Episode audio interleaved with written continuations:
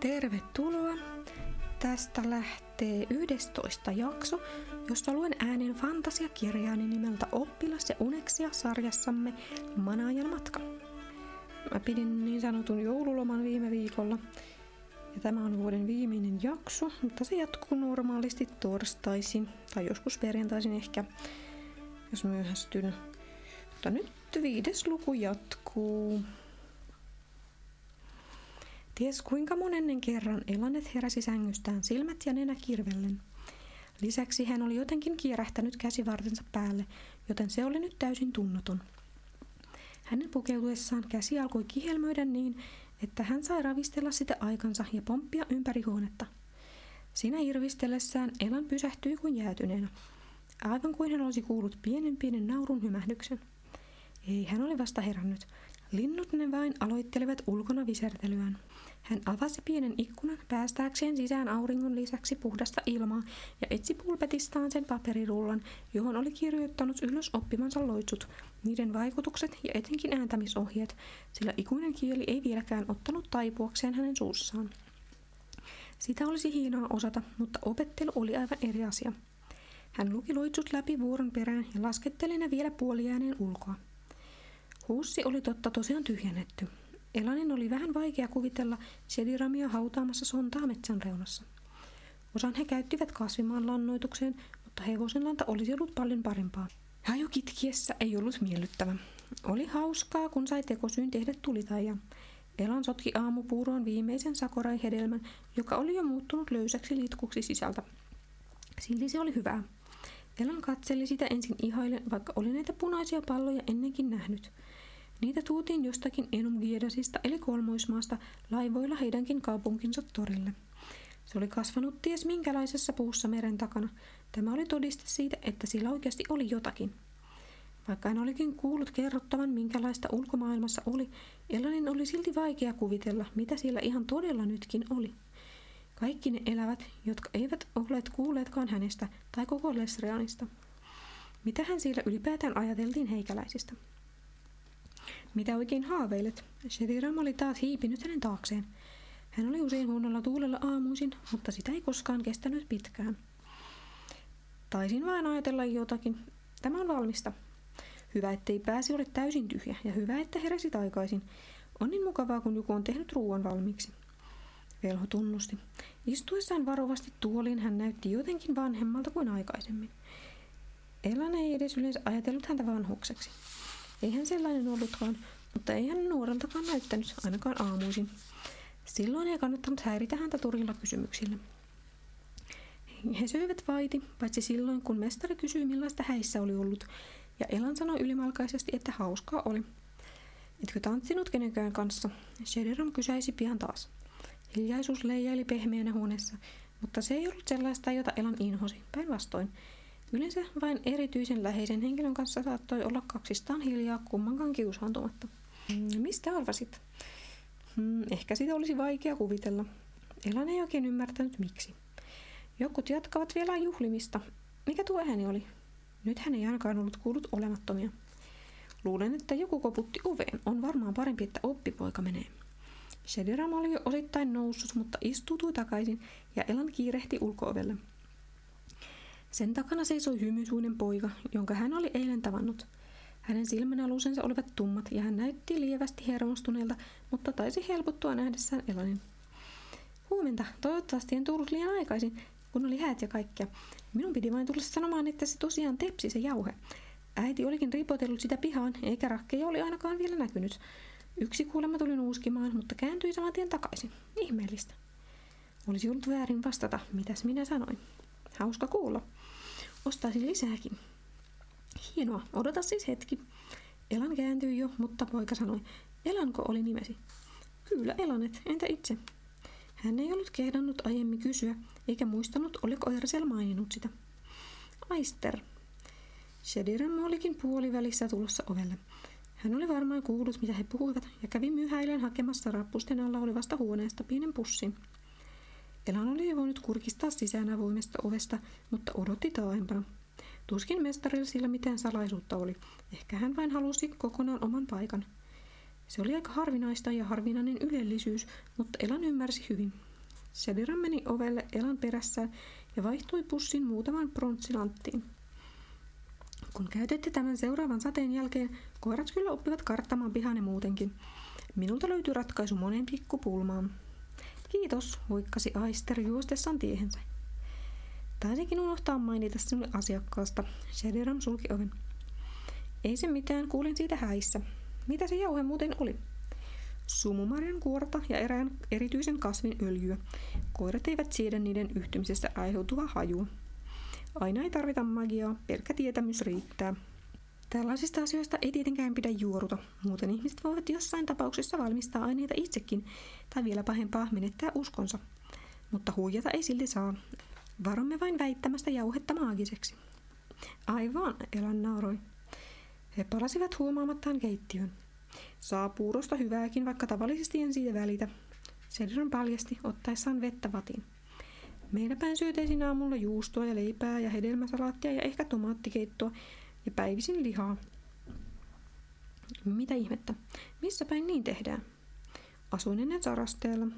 Velho nojasi oven pieleen Elanin pestessä nopeasti kulhot ja mokit. Jos sen jättäisi myöhemmäksi, lika olisi pinttynyt kiinni. Joten mikä saisi sinut matkustamaan Fabrian halki? Oikeastaan tulin laivan kyydissä. Elan jo luuli, ettei hän selittäisi ollenkaan. Saraste on pieni paikka ja kyllästyin asuttuani samassa paikassa koko ikäni. Siellä minusta ei ollut hyötyä kenellekään. Siinäkin oli varmaan vain osa totuudesta. Vaikea uskoa. Olisi tosiaan ollut hauska nähdä, miten eri tavalla sama laji eli eri paikoissa. Saraste ei kai ole kovin erilainen paikka kuin tämä. Siellähän puhutaan samaa kieltäkin. No melkeinpä, vaikka erilainen tietysti kehittyvät eri suuntiin, niin kuin kaikki tekee. Lisäksi sarasteilla on melkeinpä liikaa magian harjoittajia. Kulkee kai suvussa ja olemme sisäsiittoinen pieni kansa, naurahti Shedram. Oikeastaan hän ei vaikuttanut sellaiseltakaan, joka olisi toisen palveluksessa, mutta Elan ei ollut varma, kannattiko kysyä hänestä tällä kertaa enempää, ja hänen mielessään askarteli muutakin. Olen maininnut joillekin ihmisille olevani täällä opissa. Tuo äskeinen poika ja muutama muukin on ollut hyvin epäluuloinen uutta velhoa kohtaan ja ihmettelen miksi. En tietenkään epäile mitään sellaista, mutta joku pelkäsi, että olisit sekaantunut muihinkin voimiin kuin velhon pitäisi. Mitä se esimerkiksi olisi? Sheridan muokasi kevyesti. Taitaa olla paras kertoa sinulle, mihin muihin aloihin magian taitaja voi erikoistua kuin velhon ammattiin. Olisihan minun pitänyt jo sanoa. Elan ei oikein keksinyt, mitä vaikeaa siinä voisi olla, ja oli utelias kuulemaan, vaikka toki ymmärsi, miten esimerkiksi noidan tai sotamagin ammatti erosi kiertolaisvelhosta. Häntä vain askarrutti se, olisiko hän sittenkin parempi jonain muuna kuin yleisvelhona. Ehkä tämä mahdollisuus oli Sheriramiakin mietityttävä seikka, mutta halusiko hän niin kovasti pitää oppilaansa? Sanomatta muuta mestari johdatti Ilanin ulos istumaan etupihan seinän viereen penkille, joka oli siihen muutama päivä sitten ilmestynyt. Oli nimittäin tulossa lämmin päivä ja vihreitä vaahteroita oli mukava katsella. Jossakin niistä äänistä päätellen pesi Peipponen ja alaoksalla varis aukoi pyrstöään pysyäkseen tasapainossa. Penkki oli pelkkä leveä lauta kivien päällä, mutta sen täytti hyvin tehtävänsä. Joten Sheriram aloitti luentonsa huolelliseen tapansa. Taikominen ajatellaan yksinkertaisesti olevan luonnollisten energioiden liikuttelua tietyn vaikutuksen toteutumiseksi, joskin kyse on paljon enemmästäkin. Miten tahansa ei kannata liikutella. Jokaisella, jolla on selvä kyky magiaan, on oma taipumuksensa tai tapansa käyttää sitä. Ihmiset yleensä taikovat loitsujen muodossa ja sanojen kautta ja muutenkin kuin ikuisella kielellä. Sen hän oli jo sanonut, mutta näytti nyt miettivän tarkasti jatkoa. Sellaiset elävät, kuten pikkuväki tai usudespit, ovat tyypillisiä luontaisen magian käyttäjiä. En oikeastaan tiedä tarkemmin, kuinka se toimii, mutta he eivät tarvitse sanoja, vaan voivat melko helposti saada tahtonsa toteen. Siksi heitä usein pelätäänkin. Ja lajista riippuen heidän taikomisensa on kuitenkin rajoittunutta. Elan käytti taukua hyväkseen, vaikka ei halunnut olla epäkohtelias. Harvoin he ovat ammattilaisia, koska heille magia on vain luontaista. Entä me ihmiset? Velho mulkaisi keskeyttäjä tuimasti, mutta jatkoi. Voimavelhoista kerroinkin. Muitakin keinoja taikomisen helpottamiseen ja loitsujen kiertämiseen on keksitty. Vaikkapa nuojat, heitäkin on monenlaisia, mutta yleensä he käyttävät mieluummin kasveista ja muista saatavien aineiden maagisia ominaisuuksia. He ovat hyviä langittamaan lumuksia, myös hienovaraisia ja huomaamattomia taikoja, ja moni on erikoistunut parantamiseen, jotkut taikakaluihin. Hyvin tarpeellista on myös tunnistaa ja purkaa ei-toivottua ja vanhentunutta taikuutta tai muiden pieleen meneitä loitsuja. Sanotaan, että metsämökkien yksinäiset noidat seurustelevat läheisesti luonnonhenkien kanssa ja omaavat näiden kautta laajan tietämyksen maailman olemuksesta. Hengistä voi olla apua parantamisessakin. Jotkut noidat tietysti voivat olla kiinnostuneita enemmänkin myrkyistä ja kirouksista. Elan kuunteli tarkkaan, vaikka tämä ei ollutkaan mitenkään uutta. Taikurit nyt tiedetkin, he eivät tarvitse suuriakaan voimia viihdyttääkseen ihmisiä tempuillaan, jos ollenkaan. Se on silti kiintoisa erikoistumisen muoto. Ja maagikoksi sanotaan yleisesti taikomisen ammattilaisia, tai juuri niitä, jotka tutkivat magiaa ja kehittävät loitsuja ja sellaisia. Onko sanalla maagi myös jokin tarkempi määritelmä? Elan ei ollut aivan varma.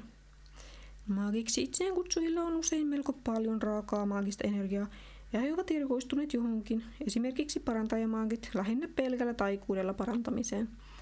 Heidän täytyy tuntea kehon toiminta tarkoin, ja jotkut pystyvät muuttamaan sitä muutenkin kuin korjaamalla vaurioita. Tavallisesti he käyttävät omia loitsujaan, mutta muitakin tapoja on. Mm, sitten ovat asemaagit, jotka osaavat muita vahingoittavia, suojaavia, aseita tehostavia ja tietenkin viestintää helpottavia taikoja. Ja usein he osaavat paikata jonkin verran haavoja, kuten edelliset, jotka ovat myös eduksen sodassa. Ennen sotamaagit olivat jostain syystä tärkeämpiä ja yleisimpiä kuin nykyään, mikä taitaa olla hyvä merkki. Mitähän vielä? Mitä mustat magit sitten ovat? Sediran muut ristisuutaan, mutta eri tavalla kuin taikurin kohdalla. Mustaksi maagiaksi sanotaan yleisesti sellaisia taikoja, joista on muille vahinkoa tai haittaa, tai jos siitä käytetään epärehellisiin tai rikollisiin tarkoituksiin, tai sitten sellaisia taikoja, joihin käytetään erilaisia arveluttavia aineksia, hän lasketteli. Kuten mitä?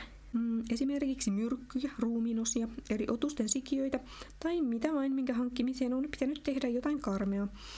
Yleensä maksaa itsensä kipeäksi. Sederam sanoi hiljaa, ja jokin sai väristyksen kulkemaan Elanin selässä, vaikka velo puoliksi pilaili. Mutta kukaan ei halua itseään kutsuttavan mustaksi maagiksi. Eipä varmaan. Siinä taisivat olla ne magian alat, joita täällä päin harjoitetaan. Jossain kaukana on muitakin tapoja käyttää magiaa. Sellaisia, joihin sekoittuvat henkiolennot tai jokin muu mielenvoima, jolloin loitsut eivät olekaan keskeisessä asemassa, mutta niistä en juuri osaa mitään kertoa. Tuleeko mielesi muuta? Elan ajatteli taas, kuinka jossain sattui olla täysin erilaisia tapoja elää, ja sellaisia luotuja, joista hän ei ollut kuullutkaan, ja yleensäkin jotain, mitä hän ei osaisi edes kuvitella, ja hän tuskin koskaan saisi tietää niistä.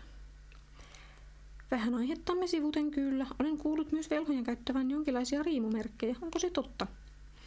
Johan toki, ja niitä on täysin turha pelätä.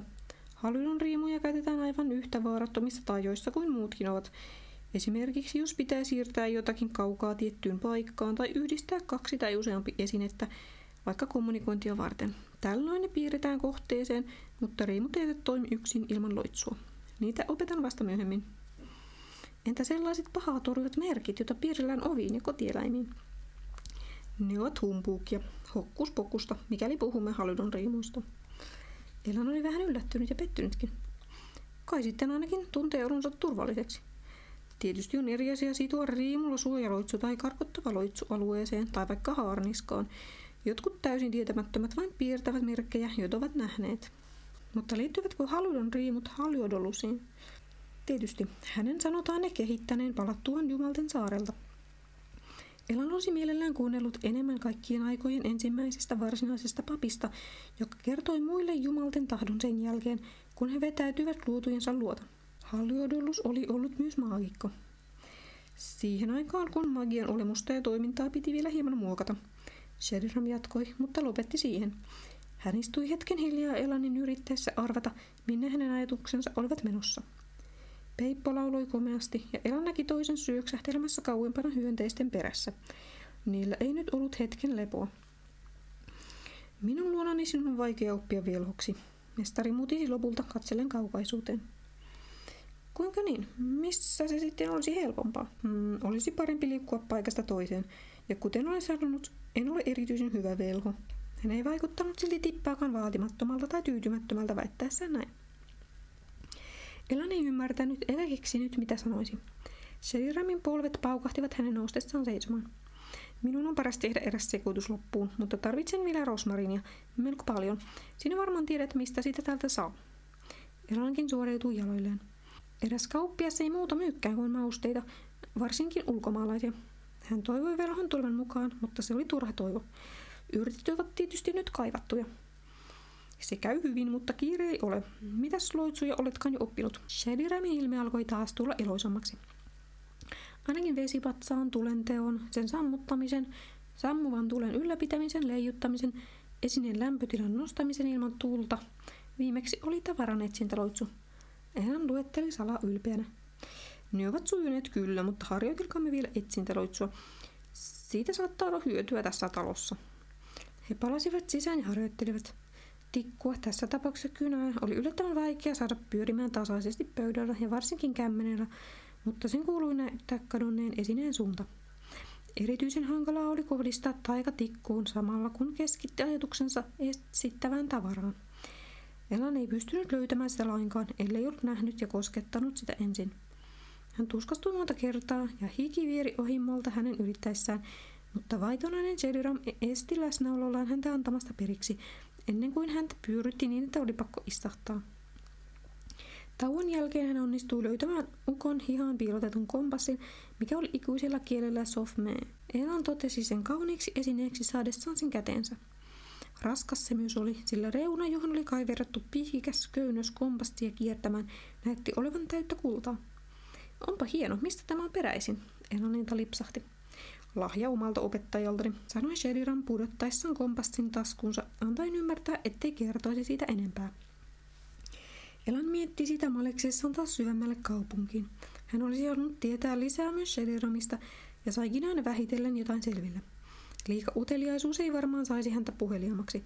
Hän oli jotenkin sen oloinen. Vaikutti myös siltä, ettei vakoilusta hyvää seuraisi. Elan muisti myös Jumalten lepopäivää vietettävän ylihuomenna ja sitä seuraavana yönä. Se teki hänen olonsa aina murheelliseksi ja entistä ulkopuolisemmaksi. Hän oli saanut istua vanhempien kanssa sisällä koko päivän, vanhempien sisarusten mennessä illalla ulos kiertelemään kavereidensa kanssa tai vakoilemaan alastomana tanssivia tyttöjä. Niin ainakin he olivat hänelle väittäneet. Elan ei oikein ollut varma, mitä tuona yönä tapahtui, mutta olihan se jännää istua kuuntelemassa varoittavia tarinoita pahoista hengistä ja demoneista, jotka silloin pääsivät valloilleen, sillä jumalat saivat kerran vuodessa vetäytyä hauskaa pitämään ja ummistamaan silmänsä. Maailmasta katoaa hetkeksi kaikki hallinta ja kaikki saavat riehua vapaasti, sillä kukaan ei vahdi meitä kuolevaisia, oli äiti selittänyt. Harvoin kukaan vanhempi piti siitä, että nuoriso kirmaili silloin ulkona tekemässä kaikenlaista sellaista, joka olisi muutoin kamalaa ja luvatonta. Mutta mitä pahaa oli perinteiden noudattamisessa ja talosta talon kiertelyssä. Papitkin varoittelivat kansaa turhaan, sillä niin monet halusivat riehua kesäyössä, mielellään naamioituneena. Elan oli kyllä kuullut, että ainakaan rikoksia ei tehty sen enempää jumalten lepopäivänä kuin tavallisesti. Pikemminkin vähemmän, koska kaikilla oli kiire viettää lepopäivää. Samalla kertaa elänet kävi teurastajalla ostamassa lihaa, kauppa kun oli siinä samassa. Kujalla leijui aina hienoinen kalman löyhkä, tai ehkä se oli pelko, tai luultavasti vain veri. Eläimethän oli melkein aina tapettu asianmukaisin menoin metsässä, Elan muistutti itseään. Kuinka hän viitsi olla näin hellämielinen? Syövät metsän eläimetkin toisiaan, ja se on miten luonnollisin asia. Elon pysähtyi koreineen odottamaan kiviseiden puodin kohdalle ja olisi kohta koputtanut, ellei puolituttu mies verisissä nahkaesiliinassaan olisi ilmestynyt. Hänen punakkanaamansa näytti ensin epäluuloista ilmettä, mutta hymyili kuitenkin pojalle. Päiviä. Lihako saisi olla vai mitä? Kaurista vai kania? Kaurista, mieluiten palalapaa, kiitos. Luultavasti se saisi juhlistaa Jumalten lepopäivän. Löytyy, ja paljonko? Yksi punnus taitaa riittää. Teurastaja meinasi jo kääntyä hakemaan lihaa, mutta katsoi taas Elanin. Etkö sinä olekin velhon opissa vai erehdynkö? Kyllä, siis ette. Huhu oli näemmä kiertänyt. Mies aloitti epäröiden. Ajattelin vain satutko tuntemaan yhtä tyyppiä. Hän nimittäin sanoi etsivänsä jotakuta maagikkoa ja epäili hänen muuttaneen tänne lehtilehtoon.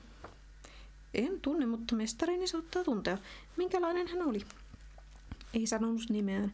Munkalainen, jota tuskin kukaan on täällä päin nähnyt, koska muuten se kyllä tiedettäisiin. Teurastaja vilkuili hermostuneena kadulle, mutta kukaan ei lähestynyt. Hän oli, miten se nyt sanoisi, todella outo. Joku herkempi saattaisi sanoa pelottava tai jopa hirvittävä näky. Elan rypisti otsansa ymmällään. Eihän nyt niin oudon näköinen ollut, mutta tiedät varmaan. Valitettavasti en. Jäikö mieleenne mitään tuntomerkkejä? Mies hypisteli yhä vaijeampana esiliinaansa. Oli ainakin suuri hattu, jollaisia pellolla pidetään hellettä vastaan, vaikka silloin oli jo ilta. Hatun liiri oli niin, että vain toinen silmä näkyi osittain. En kyllä osaa sanoa, mikä hemmo se oli, mutta mikään aivan tavallinen ihminen se ei voinut olla. Pitkä ohut tukka. Ei se saattoi olla perukki. Perukki. Sellaisia näki täällä tuskin koskaan, vaikka mistä sen tiesi, vaikka näkisikin. Elan ei tajunnut mitään, mitä teurastaja selitti. Oliko tämä jokin merkittävä seikka ja pitäisikö siitä huolestua? Ja järkevät kysymykset tapasivat tulla mieleen vasta jälkeenpäin. Elan yritti keskittyä. Mainitsiko hän nimenomaan velho Shediramin? Taisi mainita kyllä, mutta en osannut sanoa, oliko juuri se hänen nimensä ja missä hän asui, ja hän vain loikki tiehensä. Miten niin loikki? Elan ei voinut muuta kuin toistella. Niin, tai sitten luulin vain, tai sitten hän oli joku jalkavika, koska hän liikkui tästä puolilta tuonne kujan päähän kolmella matalalla loikalla, pikemmin kuin askelilla. Siihen se näytti olevan täysin mahdoton matka. Kannatti ottaa selvää, oliko joku muu nähnyt ketään sellaista, sillä Elan ei tiennyt, oliko teurastajalla tapana juopotella, tai näkikö hän usein outoja muukalaisia, tai oliko hänellä vain huono näkö. Hermostunut mies kuitenkin oli, vaikka haettuaan lihapaketin, hän näytti taas rauhoittuneet, ja saadessaan maksun hän väänsi taas virneensa. Elan lähti paluumatkalle ja ohitti kotinsa, koska halusi tavata perheensä mieluummin myöhemmin, vaikka Ersel oli luultavasti tähän aikaan nahkurilla eikä kyselisi. Miksi he Elania kaipaisivat? Elan ei kuitenkaan tavannut ketään, jolta olisi viitsinyt kysellä muukalaisesta. Heti palattuaan hän kertoi kuulemansa niin hyvin kuin osasi Shadiramille, joka oli tulossa eteensä kuin olisi tiennyt hänen tulevan. Lihan parasta laittaa kellariin, vastasi velho hetken tuumittuaan. Hän melkein seisoi luukun päällä, joka oli keskellä taloa. Kellarikomerossa ruoat ja juomat pysyivät viileinä kesälläkin. Laskiessaan sinne lihakääröä Elan kysyi, tiedätkö kuka se on? En, mutta mitään hyvää tämä ei tiedä. Hänet täytyy saada tänne. Niin mutisten velho katosi takaisin kirjahuoneeseen ja sulki oven perässään. Elan oli aina vain enemmän ymmällään. Ainakin hänen täytyy olla yhä lehtilehdossa, koska tuli eilen, ja hän on varmaan kuullut jo, missä velho asuu. Hän puhui itsekseen, ja rauhallinen vastaus tuli oven takaa. Oikeassa olet. Parasta, että pysyt tänään sisällä, Elan. Sheridan kurkisti vielä ulos. Tai ainakin pysyt poissa pihasta. Mistä on kyse? Onko se muukalainen vaaraksi? Mutta ovi sulkeutui taas. Älä huolehdi, teen vain joku sen varotoimen. Saisinko vielä rosmariin? Jalan ojensi yritin Shediramille tämän avatessa oven vielä kerran, mutta ei saanut tietää sen enempää. Shediram taisi kyllä näyttää huolestuneelta, tai ainakin kiireiseltä. Saattoi siis päätellä, että vieras ei välttämättä ollut verhon ystävä. Elan oli tottunut pysyttelemään poissa jaloista silloin, kun jotain tärkeää tapahtui, joten hän kapusi kamariinsa. Hän käveli, katsoi ikkunasta ja istui pulpettiinsa. Hän luki ääneen sanaharjoituksia, jotka kyllä muisti ulkoa. Yksiksen yskiskelen, yksiksen yskiskelen, pakopaikan apupoika papupodan pauhinassa, kettu keskioksalla keksimässä. Ne olivat käyneet liian helpoiksi. Hän keksi itse uuden. Sukkulamainen, sukkulanainen, sukkanauhainen, sukkulavainen. Hän laski kynän lattialle ja pyöräytti sitä. Sumyd komesam sofme. Elan tunsi taajan vaikuttavan. Kynä pyöri, kunnes hän antoi sen pysähtyä, sillä alakerrassahan kompassi tietysti oli, mutta hän ei muistanut muiden esineiden nimiä. Mitä hän Shedgram mahtoi siellä tehdä? Elan ei pystynyt keskittymään mihinkään, vaan meni avaamaan ikkunan. Muukalainen oli varmasti vaarallinen. Miksi hän etsi mestaria? Jos hän olikin karannut jostain, kuten mistä? Ei Elanilla oikeastaan ollut syytä luottaa Shediramiin. Mutta hän piti tästä ja halusi oppia velhoksi. Kerrankin kun joku tuntui onnistuvan ja sujuvan, tai ainakin Ella oli löytänyt asian, josta piti, ja joka tarjosi hänelle tavoitteita, unelmia ja mahdollisuuksia. Taas mielikuvituksen lentää, hän päätti, mutta se ei huomiosta rauhoittunut.